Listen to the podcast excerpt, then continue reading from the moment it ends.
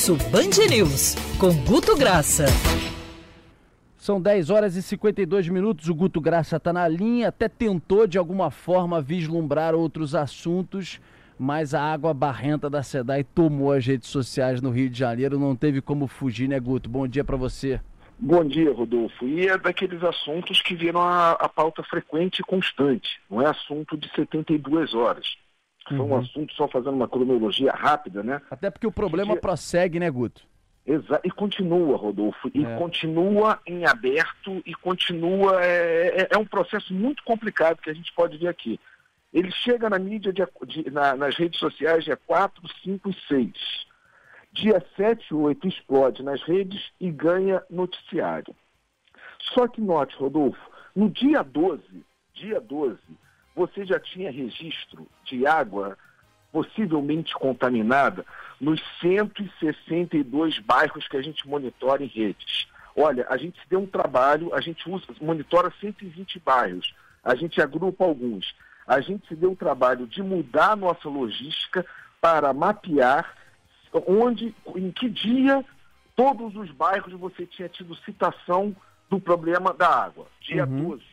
Dia 12. Suspeição não, ou seja, desde o dia 12 o assunto continua, veio em todos os bairros, né? O, o que, que a gente consegue ver, né, Rodolfo? A gente começa a ver que o assunto ganha de tal forma o dia a dia que não é só o aumento da busca em cima da geosmina lá que tanto pulou, né? Uhum. Você teve comportamentos sendo analisados. Por exemplo, 3% de tudo que foi citado era o compartilhamento do localizador positivo. Era as pessoas que estavam dizendo, olha, em tal local tem água, esse comerciante não está cobrando a mais, ele entrega, ou seja, foi um, um lado positivo. Porém, Rodolfo, eh, a, a gente viu outro lado do brasileiro também em comportamento. 18% era o segundo volume maior de indignação, só perdeu para indignação diante da própria SEDAI e do poder público, 18% era sobre o comerciante que aumentou os preços de forma abusiva das garrafas. Assim, ou seja, ao mesmo tempo que teve pessoas se mobilizando para ver aonde estava tendo a água, teve a crítica feroz contra esse tipo de comerciante. Só que não teve espaço para mais ninguém apanhar do que a própria SEDAI e o governo do Estado. E o governador, Rodolfo, ele só não apanhou mais porque ele, apesar de ter tido 4 milhões de votos, ele não é uma pessoa tão conhecida.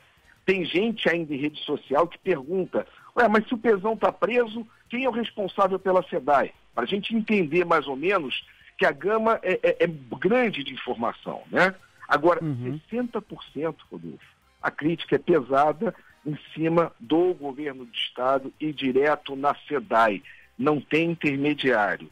E palavras como incompetência, descaso e negligência e sinônimos é, mapearam assim esses dias todos aí que a gente vendo.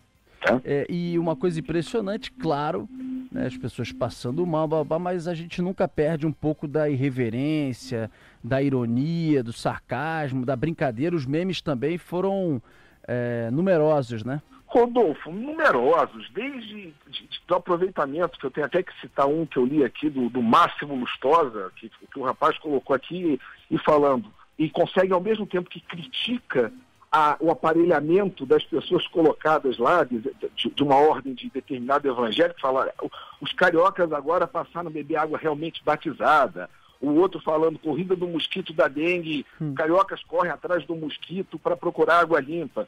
Isso é 8%. E por que, que isso tende a crescer? Porque sempre que o assunto começa a, a, a se alongar, o humor começa a crescer, que é uma catarse, é uma válvula de escape que a gente vai. Ou seja, esse humor da água pode se preparar que ele tende a crescer.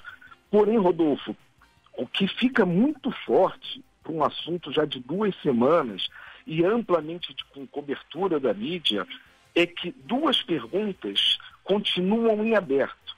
Primeiro, o que aconteceu de fato? 15% do que se fala desse assunto ou, na, na, nas redes, as pessoas ainda ficam perguntando o que, que aconteceu. É muito alto, a gente ainda não conseguiu esclarecer o que aconteceu. E 10%, o quão perigoso é isso para a saúde? porque dizem que pode contaminar. E a quantidade de casos que você tem de gastroenterite e de relato de conjuntivite do assunto é muito grande. Então eu não, eu sinceramente, como leigo, eu não sei o, o, é, como olhar. Então é a mesma forma a população está olhando e isso, Rodolfo, faz um descrédito para instituições que você não tem ideia. Para tudo. Isso assim traz um, um, peso de muita coisa negativa para as instituições e não somente a SEDAI. Né? É verdade. Ô Guto, alguma outra observação que nos escapou é, aí nesses últimos dias? Duas observações, uma que reforça até o, uma bandeira que você levantou, que é o movimento da não cobrança. Por mais que pareça algo totalmente inexequível, impossível de acontecer, é aquele 3% que está começando agora, que se alguém pegar uma bandeira dessa em rede, em petição, o negócio tem tudo para crescer, porque a indignação com o serviço foi enorme. E, Rodolfo, um registro final, que a gente não tem como deixar de falar, é que 10% trazem o receio que o assunto fique como o óleo vazado nas praias do Nordeste. Que ninguém sabe, ninguém culpou, passou e ninguém viu. Ou seja, é, é mais uma pizza que se apresenta para a população, uma pizza com gosto de, de água ruim, né? É. Obrigado, querido Guto. Até quarta-feira que vem. Um grande abraço para você, meu irmão. Cuidado com Até a água, quarta. hein? Tá, é, só, só, água mineral, só água mineral. Só não conta para ninguém que fica fresco pra caramba sobre beber água mineral. Grande é, abraço. Se achar. Tchau.